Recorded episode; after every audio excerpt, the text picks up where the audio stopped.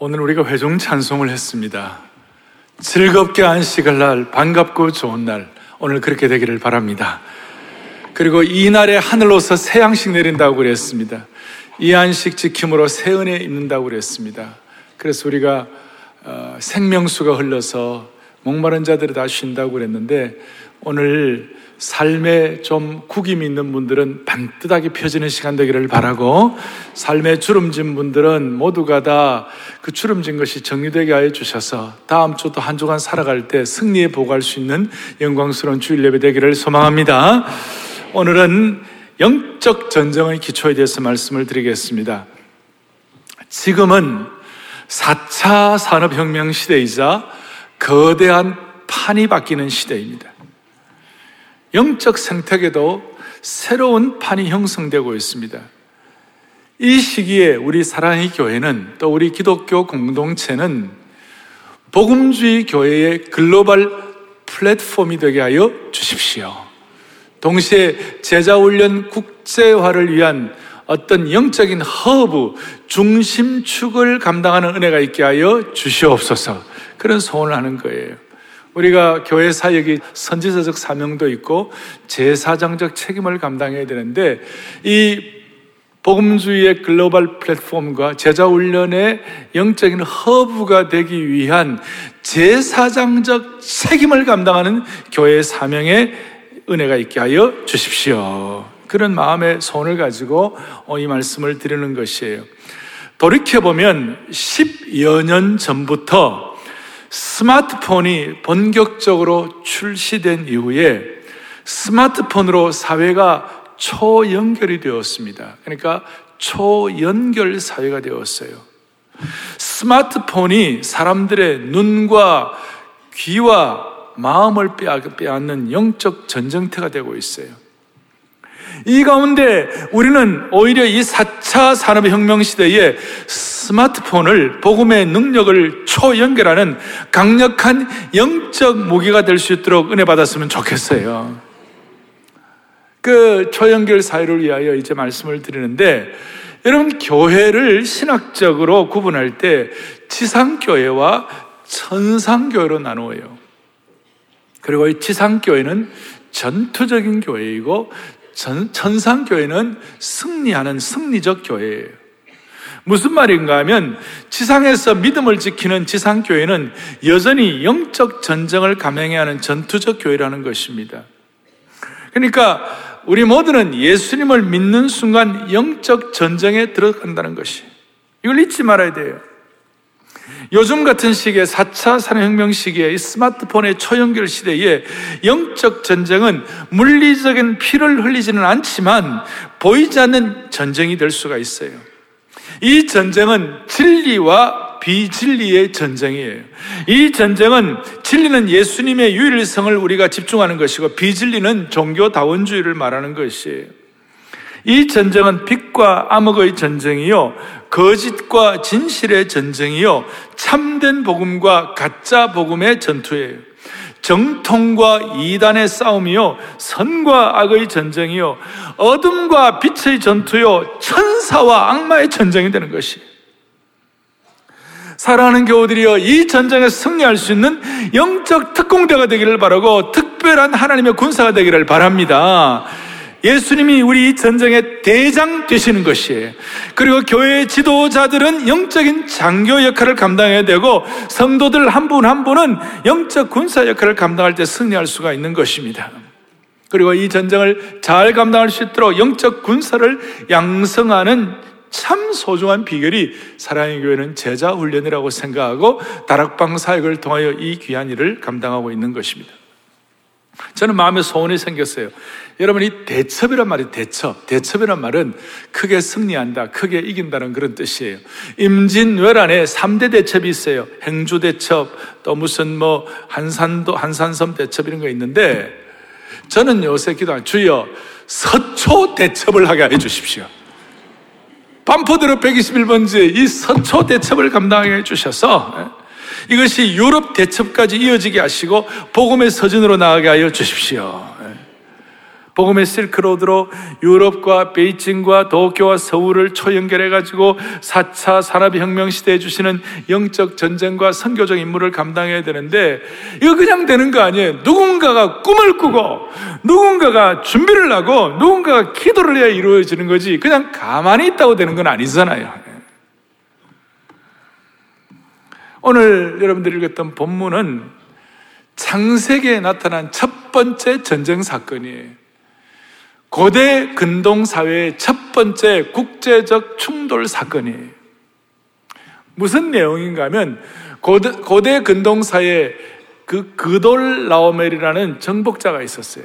이 그돌 라오멜이라는 왕을 중심으로 4개국이 연합해가지고 강력한 전투 집단을 형성해가지고 이 지금으로는 말하면 뭐 이란, 뭐 서이라, 이라크, 뭐 이런 이런 서파키스탄 이런 지역을 총창하고 있었던 곳인데 이 사람들이 그냥 확 힘을 모아가지고 소돔성을 중심으로 한 그쪽에 있는 5대 연합군을 다 이렇게 이기는 거예요. 그러니까 이 5대 연합군이 그저 발발발 떨면서 이 그돌 라오멜 왕을 중심으로 하는 강력한 4개국에 조공을 바치는 거예요. 조공 바치다가 어느 날가 시간이 지나고 난 다음에 5대 연합군이 이 소돔을 중심으로 한 연합군이 아이고 이거 뭐 이제는 좀 안 바치고 좀 그돌라멜 왕으로부터 좀 이렇게 우리가 좀 자유함을 얻어봐야 되겠다. 그런 마음을 갖고 조공을 안 바치고 그냥 배신 비슷하게 했어요. 그러니까 그걸 알고 그돌 라오멜 왕을 중심으로 한 4대 연합군이 강력한 그 전투군단이 돼가지고 쫙 들어와서 5대 소돔, 소돔성을 중심으로 한 5대 왕국을 완전히 그냥 완전히 초토화시킨 거예요. 과거에 저 청나라 군사가 인조 쳐들어 남한 선생이 우리를 공격하듯이 완전히 공격을 해서 초토화시키고 패퇴시키고 모든 그, 그 왕, 그 5대 연합국의 왕들을 다 이렇게 어, 무찌르고 난 다음에 전리품들을 다 앗아가고 사람들을 포로로 데려갔어요. 포로로 데려가는 가운데 그 소돔성에 누가 살았냐면 롯이 살았거든요. 아브라함의 조카 롯이 거기 살았거든요. 소돔성에 멋지게 보여가지고 롯이 살았는데 그 소돔성의 롯도 같이 포로로 잡혀간 거예요. 이제 이 사건을 앞에 놓고 그 어떤 사람이 당시에 아브라함에게 찾아와 가지고 아 당신 조카 롯이 그돌라멜 왕의 공격 군으로부터 다 이렇게 포로로 잡혀가 가지고 지금 그런 상황이 되었습니다. 어쩌면 좋을까요? 이제 이 얘기를 하는 거예요. 이 얘기를 아브라함이 듣자 말자 318명의 특공대를 조직해 가지고 또 3개 동맹군이 있어요. 좀 이따가 말씀하게 드리겠는데 이 동맹군과 함께 밤새도록 목숨을 걸고 쫓아가 가지고 그 그들라멜로 군과 그 왕국의 그 강력한 정복권을 무너뜨리는 장면이 나와요. 자, 여기서 우리는 고대 근동 사회의 첫 번째 영적 전투를 통하여 우리가 영적 전쟁의 기초를 어떤 식으로 마련할까를 좀 정리할 수 있을 것 같아요. 첫 번째는 손해보아도 사랑하는 것을 각오하는 것이에요. 무슨 말인가 하면 아브라함은 조카 롯이 아브라함을 어떻게 보면 배신하고 아브라함을 버리고 자기 좋은 곳으로 자기 유익을 취하여 가버렸어요. 그러니까 아브라함, 삼촌 아브라함 입장에서는 저렇게 좀 엉터리로 구는 조카 롯을 그냥 모른 척해도 무슨 상관이 있겠어요? 스스로 지가 무덤을 팠지 나는 도와줄 수가 없으라고 말해도 누가 하나 뭐라고 할 사람이 없는 거예요. 배신한 사람에 대해서 아무것도 안 해줘도 힐날한 사람이 없어요. 근데 아브라함 어떻게 했느냐? 그 318명을 데리고 동맹군과 함께 목숨을 걸고 조카 롯을 구원하러 간 것이 여기서 우리가 하나 정리할 것은 영적 전쟁 앞에 놓고 우리가 좀 적용할 것은 이거예요. 손해보아도 사랑할 거는 사랑해야 한다.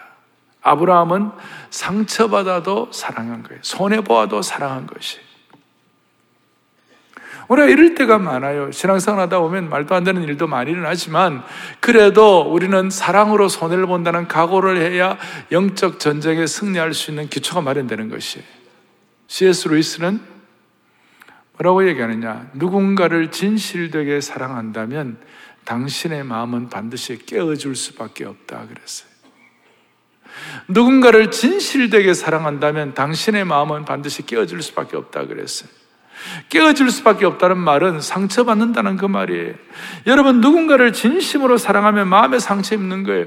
자식을 정말로 사랑합니까? 자식 때문에 상처받는 거예요. 남편과 아내를 진심으로 사랑합니까? 상처받을 수 있어요. 그 상처받을 때에 손해를 각오해야 우리가 승리할 수 있는 것이. 여러분, 참된 사랑의 대표가 예수님이에요. 예수님은 우리를 사랑하셨기 때문에 당신의 몸을 찢으셨어요. 우리를 사랑하셨기 때문에 머리에 가시관을 쓴 거예요. 가시나무관을 쓰신 거예요. 허리에 창으로 찔려 물과 피를 쏟으신 거예요. 우리가 상대방을 사랑하면 상대방의 말로 휘두른 가시관을 우리가 써야 할 때가 있어요.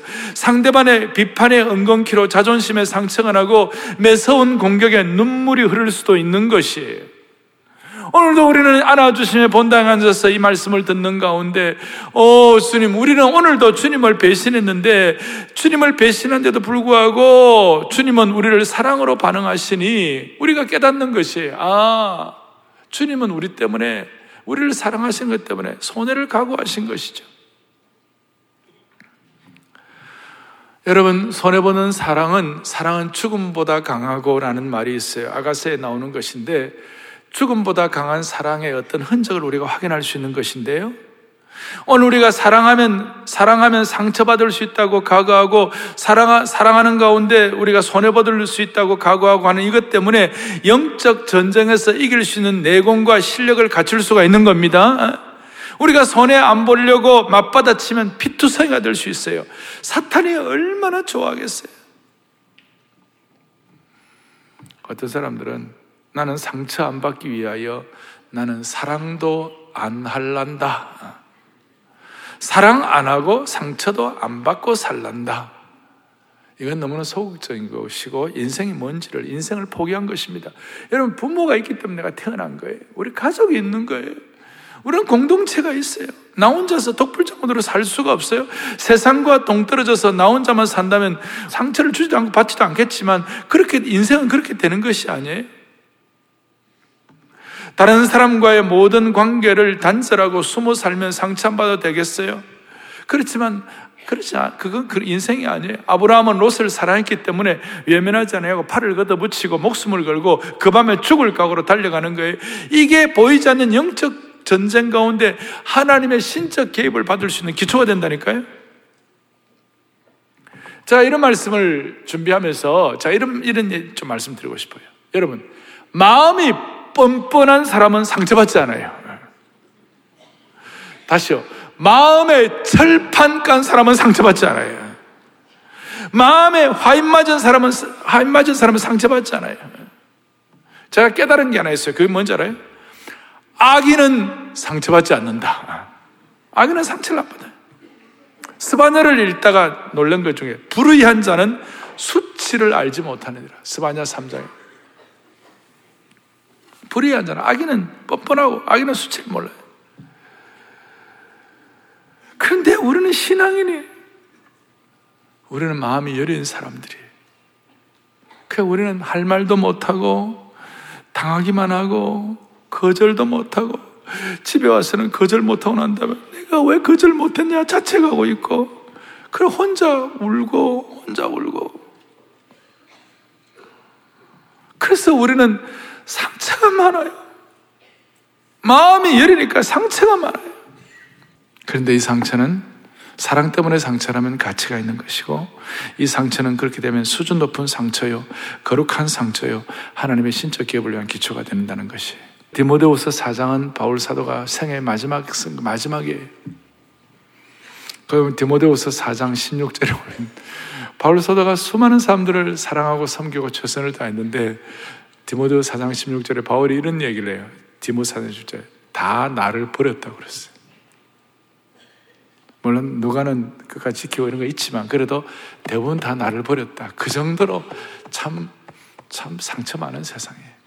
그냥 다 나를 버렸으면 그걸로 손해보고 그것 때문에 억울해하고 그것 때문에 힘들어하냐? 아니에요. 16장 뒤에 17절에 이렇게 나와 있어요. 같이 보겠습니다. 주께서 내 곁에 서서 나에게 힘을 주시면 나로 말미암아 선포된 말씀이 온전히 전파되어 모든 이방인이 듣게 하려 하심이라. 내가 사자 입에서 건짐을 받았느니라. 아멘. 그러니까 사람들이 다 나를 버리고 크, 상처 주지만 그 상처를 각오한 사랑을 감당할 때에 주께서 내 곁에 서서 내게 힘을 주시는 것이에요. 그것 때문에 주님을 더 신뢰하게 되고 주님 신뢰하면 주님이 힘을 주시는 것이에요. 그래서 말씀의 선포에 앞장서게 되고 난 다음 뒤에 기가 막힌 말씀이 뭐냐면 내가 사자의 입에서 건짐을 받았느니라. 물고 뜯고 우리 공동체 우리 인생을 물고 뜯는 모든 가운데서 하나님께서 우리를 건져 주시느니라. 여러분 모두의 삶에 하나님께서 이 사자의 위협으로부터 건져 주시느니라. 아브라함은 상처가 있는데도 불구하고 롯에게 그런 대우를 받지 못해도 끝까지 롯을 사랑함으로 말미암아 아브라함은 사랑 보고서 믿음 보고서를 쓴 거예요. 롯은 그렇게 하지 못하고 환경 보고서 그냥 팩트 보고서만 썼지만 하나 소원해 보는 사랑을 각오할 때 우리는 영적 전쟁에서 승리할 수 있다. 두 번째는 13절을 보니까 이렇게 나와요. 13절 뭐라고 하냐면 뭐라고 나와 있어요? 도망한 자가 와서 히브리 사람 아브라함에게 알리니 그렇게 했어요. 히브리 사람 아브라함. 아브라함이라는 이름 앞에 별명을 붙였는데 닉네임을 붙였는데 히브리 사람이다 이렇게 이름을 붙였어요. 히브리 사람이 소위 아브라함의 정체성이 된 거예요. 여기서 우리가 깨닫는 것은 확실한 정체성이 있으면 우리는 영적 전쟁을 위한 기초를 다질 수가 있다. 확실한 정체성. 이 히브리어 사람이라는 히브리어 어떤 지명보다는 뭐예요? 강을 건넜다. 내 인생에 도화를 했다. 내 과거로부터 새롭게 되었다. 과거는 단절하고 새롭게 되었다. 그리고 내 인생에 변화가 일어났다. 정말 영적으로 새로워졌다. 인생에 새 옷을 입었다. 새 사람이 되었다. 이런 정체성을 표현한 것이 신앙의 대이동을 했다. 갈대아 우로에서 옮겨왔다. 강을 건넜다. 이것은 태평양을 건너는 것처럼 내 인생의 큰 강을 건너서 내 내면의 깊은 변화가 일어남으로 말미암아 사망에서 생명으로 이동하는 영혼의 대이동을 경험했다 이 말이에요.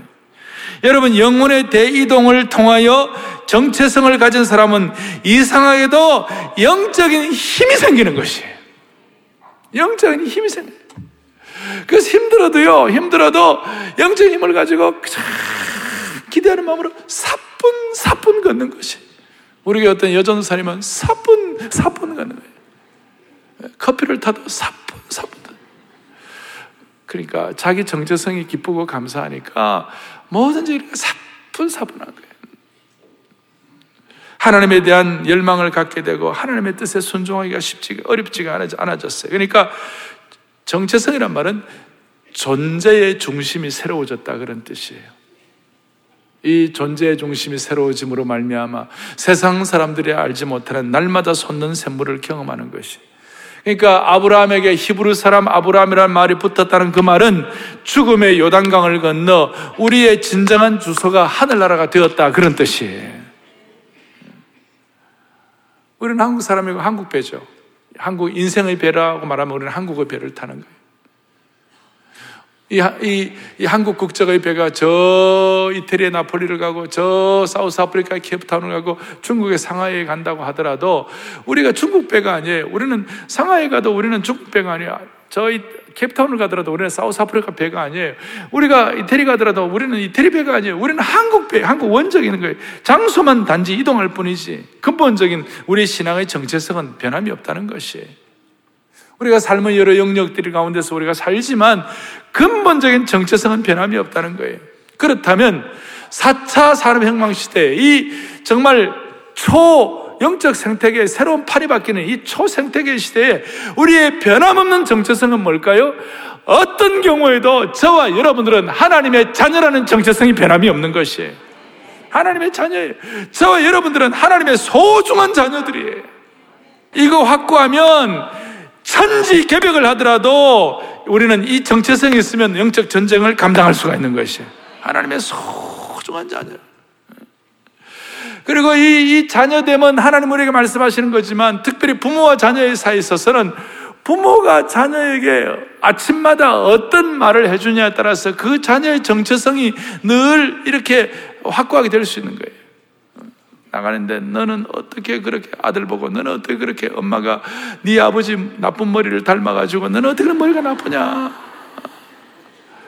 그런 얘기는 하면 안 돼요.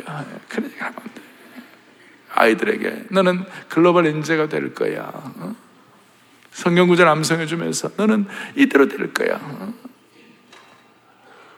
정말 인간은요, 하나님 안에서 영적 정체성 안에서는 놀라운 가능성을 갖고 있어요.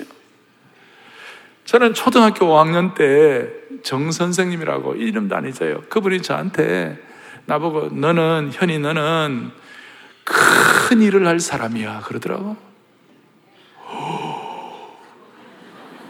큰 일 낼 사람이 아니고 큰 일 할 사람이라고 내가 지나놓고 보면 뭐 저에게만 했겠어요? 다른 사람도 할 수 있겠는데 저는 그 선생님 말씀이 굉장히 저에게는 무겁게 저에게는 들렸어요. 아 그렇구나. 난 참 조심하고 살아야 되겠다. 중학교를 들어갔는데 중학교에 탁 들어가 간판에 뭐라 써냐면 젊은 신사가 되자 이래놨어요. 만세 13살, 14살짜리 앞에 놓고 젊은 신사가 되자. 까까머리 완전히 에? 에? 그래놓고 젊은 신사 그리고 어, 젊은 신사가 뭐지? 그럼 젠틀맨이 뭔가?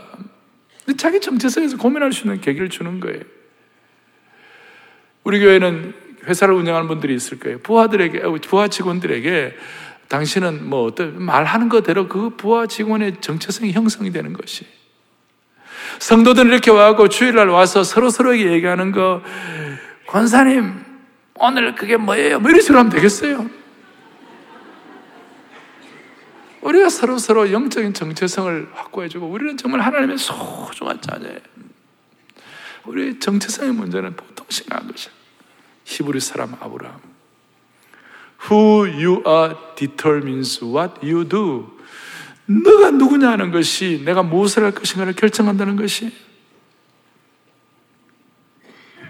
사랑하는 교우들이여 우리는 하나님의 자녀입니다.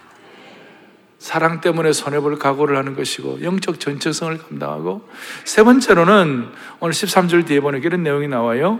그때 아브라함이 히브리 사람 아브라함이 아모리 족속 마무레의 상수리 숯불 근처에 거주하였더라. 마무레는 에스골의 형제요 아넬의 형제라. 이들은 아브라함과 동맹한 사람들이었더라. 그리고 318명의 기동 타격대를 데리고 준비하고 길른 영적 강력한 특전사를 데리고 그돌라오메를 공격하러 가는 것입니다. 뭘 말하는가? 우리 모두에게는 영적으로 잘 준비하는 특공대가 있어야 되고 영적으로 우리에게 필요 동맹군을 확보를 해야 돼요. 특공대와 동맹군을 확보해야 돼요.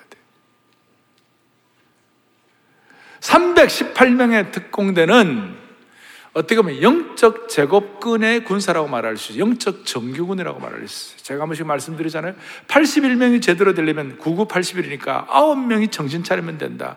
그리고 만 명이 제대로 되려면 100명만 정신 차리면 된다. 왜냐하면 100 곱하기 100은 만이니까 100, 만의 제곱군은 100이잖아요. 그러면 318명은 몇 명을 감당할 수 있을까 보니까 318명, 제가 318명 자승하고 보니까 얼마냐면 10만 1124. 이거 계산 제가 해봤어요. 10만, 그러니까 318명이 영적 제곱권 특공대가 되면 10만 명을 감당하는 거예요.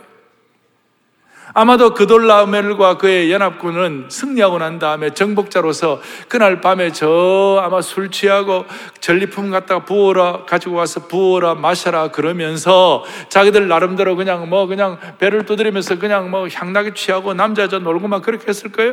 그런 사람들은 5만 명, 10만 명 있어도 별 문제가 안 돼. 318명이 밤에 야습을 해 가지고 달려들면 그대로 무찌를 수가 있는 거예요. 할렐루야. 오늘 하나님께서 하나님께서 하신 일이에요. 하나님께서. 오합지졸은 만 명이면 어떻고 5만 명이면 어때요? 318명의 영적 정예군단, 영적 제국군 군대가 밤에 기습을 하니까 다 이길 수가 마치 보리떡 다섯 개와 물고기 두 마리를 5천 명을 먹이는 것 같은 하나님의 신적 기업의 역사가 있게 되는 것입니다. 그리고, 그리고 15절에 보니까 318명과 동맹군들이, 동맹군들을 데리고 이제 그돌로말 쳐도 쳐부수는데 다메섹 왼편 호박까지 쫓아갔다고 그랬어요. 무슨 말인가 하면 끝까지 추격하고 완전히 대성을 거둘 때까지 완전히 적이 전멸될 때까지 밀어붙이는 거예요. 적의 세력이 개멸될 때까지 옥죄어 들어가는 거예요. 뿌리가 뽑힐 때까지, 중독의 뿌리가 뽑힐 때까지. 그러니까 우리에게는 우울증의 뿌리가 뽑힐 때까지 중독의 뿌리가 뽑힐 때까지 우리 힘으로 우리 힘으로 이걸 혼자서 감당을 못해요. 특공대가 있어야 돼. 특별히 영적인 동맹군이 있어야 돼. 동맹군 3명, 마무레, 그리고 에스골, 그 다음에 아넬이라는 동맹군이 있었어요. 마무레는 풍성하다, 비옥하다 그런 뜻이에요. 풍성한 동맹군 마무레. 그리고 에스골은 한 가족 되었다. 가족이다. 그런 뜻이에요. 가족 같은 동맹군. 아넬은 성결이라고 그랬어요. 거룩하고 성결한 그런 준비된 주를 깨끗한 마음으로 부르는 자들과 함께 의와 사랑과 희, 희락을, 기쁨을 쫓는 그런 동맹군을 형성을 했어요. 이런 사람들과 함께 내 힘으로 안 되는 것들을 함께 해결하는 것이에요. 여러분, 바람난 남편을 여러분 힘으로 해결할 수 있나요? 됩니까? 어떻게 할 수가 없어요. 여러분, 정체성이 없는 자식들, 지 마음대로 사는 자식들, 골 때리는 자식들, 여러분 힘으로 해결할 수 있어요? 제가 한 번씩 옛날에 얘기했어요. 소 못난 것은 잡아먹을 수도 있고, 말 못난 것은 팔아먹을 수도 있지만, 자식 못난 것은 잡아먹을 수도 없고, 팔아먹을 수도 없는 거예요. 이거 우리 힘으로 되나, 이거? 우리에게 영적 동맹군이 필요한 거예요. 성결한 아내를 필요하고 한 가족 된 에스골이 필요하고 풍성한 은혜를 주시는 마무리가 필요한 거예요.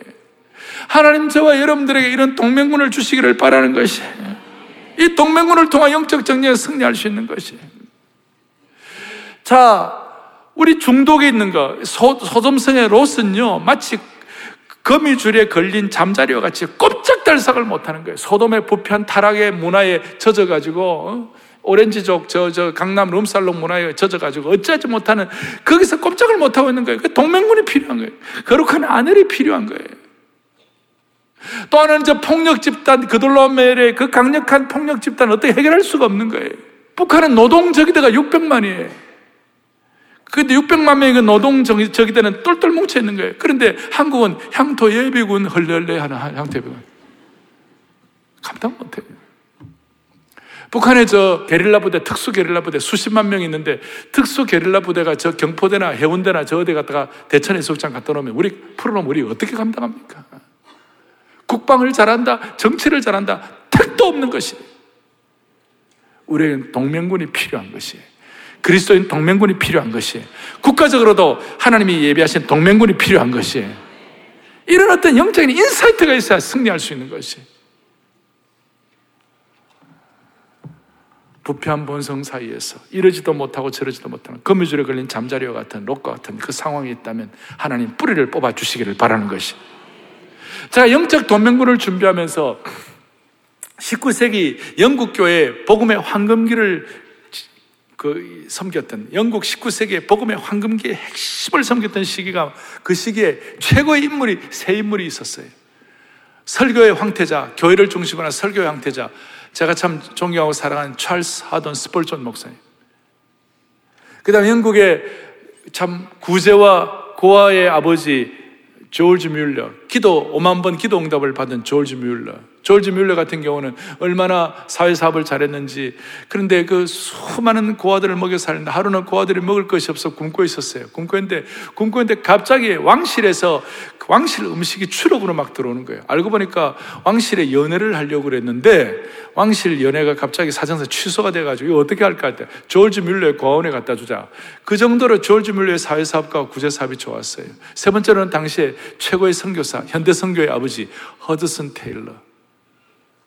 동시대를 살았던 사람이에요.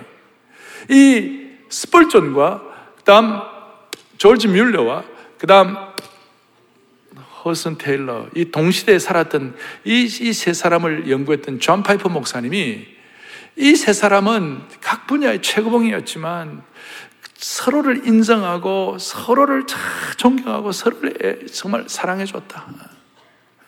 제가 왜 한국은 이 얘기를 못 하는 줄 알아요? 한국에 누가 잘 되면 같이 끌어내려 같이 망하는 거예요. 서로를 세워주는 거예요. 근데 이 세 사람이라고 문제가 없었던 것은 아니다. 스폴존 같은 목사님은 너무너무 힘들었다. 스폴존은 많은 비난을 받는 고난의 설교자였다고 합니다. 그의 설교는 언제나 일부 지성인들에게 비판과 난도질을 당하였고 그의 육신은 통풍과 류머티즘과 신장염과 우울증으로 고통하였다. 그래서 스폴전 목사님 50대 중반에 어, 소천했어요. 얼마나 힘들었는지 스폴전 목사님은 나는 종종 나에 대한 비방 때문에 주저앉았으며 나의 마음은 비통함으로 너덜너덜해졌다. 나의 마음은 비통함으로 너덜너덜해졌다. 이게 스폴전 목사님의 고백이에요. 고아의 아버지 조지 뮬러는 네 명의 아이가 있었지만 세 명의 아이를 잃어버렸어요. 성교의 현대 성교의 아버지 허드슨, 허드슨 테일러는 아내 마리아가 33세로 죽었고 8명의 자녀 중에서 다섯을 잃었어요. 여러분 상상이 됩니까? 8명의 자녀 중에 5명이, 5명을 잃을 때 그때마다 장례식 지낼 때마다 아버지 마음이 어떻게 시커멓게 타들어갔을 거예요. 이 세 사람 모두 고난과 역경의 길을 걸었고 죽음을 통과한 사람들. 죽음을 통과하다 보니까 하나님을 향한 신뢰 없이는 못 사니까 그런 마음이 서로에게 소통이 됨으로 말미암아 서로 간에 영적 동지를 가지고 격려하면서 하나님의 영광을 드러내는 일을 최우선순으로 삼는 거예요. 그래서 폴처 목사님은 나는 조지 뮬러를 통하여 깊은 영혼의 격려를 받았다. 나는 중국에 있는 허슨 테일러 선교사를 통하여 선교의 승리의 보고를 할 때마다 내 마음이 너무너무 기뻤다. 조지 밀러는 스폴전 목사님의 설교는 선, 하늘의 목소리다. 그것 때문에 나는 다시 하나님 앞에 다시 나아간다. 이런 고백을 할 정도로 서로 서로가 연결된 관계였어요. 사랑하는 교우들이여, 이 예배 시간에 있는 저와 여러분들이 서로 서로에게 허드슨 텔러가 되기를 바라고 조지 밀러가 되기를 바라고 스폴전 목사님이 되기를 바라는 것이에요. 당신은 나의 허드슨 텔러입니다. 당신은 나의 스폴전입니다. 여러분의 영적 동맹군, 영적 동지가 누굽니까? 누가 여러분들의 영적 동지, 세 명의 영적 동지를 들려면 누구를 들겠습니까? 목사님, 전도사님, 장로님. 그건 너무 나이브한 거예요. 순장님들 가운데 진짜 좋은 분들 잘 하시고, 우리 교회 어떤 제자반은 30년 동안이나 지금 계속 한 달에 한 번씩 계속 모이고 있다는 그런 제자반도 있대. 영적 동지가 된 것이죠. 제가 이 동맹문 준비를 하면서 하나님 제게 주신 은혜가 하나 있어요. 그것이 뭐냐면 저나 여러분이나 어떤 지식이나 전문성을 가지려고 할 때 최소한 5년, 10년은 투자를 해야 돼. 5년, 10년은 투자를 해야 돼. 그냥 되는 법이 없어요. 5년, 10년은 투자해야 어떤 전문성을 가질 수 있어요. 그림 하나를 그더라도 5년, 10년을 준비를 해야 돼. 그런데요, 5년, 10년이 걸리지를 않더라도 동맹군이 되면요, 너의 지식과 나의 지식이 4차 산업혁명 시대에 초연결이 되고, 성도들의 능력과 목회자의 능력이 초연결이 되어 동맹군이 되면, 영적인 집단 지성의 은혜로 폭발적인 능력을 갖게 될 것이에요. 만약 사랑의 교회 수만 명의 성도들이 서로 인정하고 서로 신뢰하고 감사하고 서로 끌어안고 너의 지식과 나의 지식이 초연결될 때에 영성과 지식과 능력과 경험의 초연결 융합으로 강력한 동맹군을 일으켜가지고 영적 전쟁에서 승리하기를 바라는 것이에요. 이것이 우리가 오늘 마음에 기대하는 것이. 저는 마음에 소원이 생겼어요. 지금은 우리가 뭐 나이가 이제 많아도 이제는 그 좀 100세 시대가 되는 거 아닙니까? 그런데 60세 미리미리 은퇴하고 이런 분들 많이 계시는데 사랑의 교회 전문성을 갖고 참 작년 시대에 많은 것들을 준비했는데 이제 그냥 은퇴하고 할 일이 없는 그런 전문성을 갖고 은사하는 분들이 많이 계시는데 그런 분들의 은사를 다 잘 정리하고 그런 분들의 은사가 잘 발휘해 드릴 수 있도록 우리 교회는 장을 마련하고 그분들의 은사가 빅데이터가 되고 또 한국 교회 많은 사람들이 서로 서로 이런 은사들을 서로 공유할 수 있도록 그렇게 빅데이터 구축을 하고 그럴 때 하나님은 우리를 통해서 역사하실 것이란 말이에요. 전 영적 전쟁에 승리하실 거란 말이에요. 그러니까 우리 교회 앞으로 60대, 70대 어른들 가운데 한때 정말 전문성을 가지고 섬겼던 분들, 지금 은퇴하신 분들 가운데 그분들의 전문성이 녹슬지 않고 잘 발휘될 수 있도록 사랑의 교회가 멋있게 쓰임받는 영적 동맹의 역할을 감당하기를 바라는 것이 영적 동맹의 역할을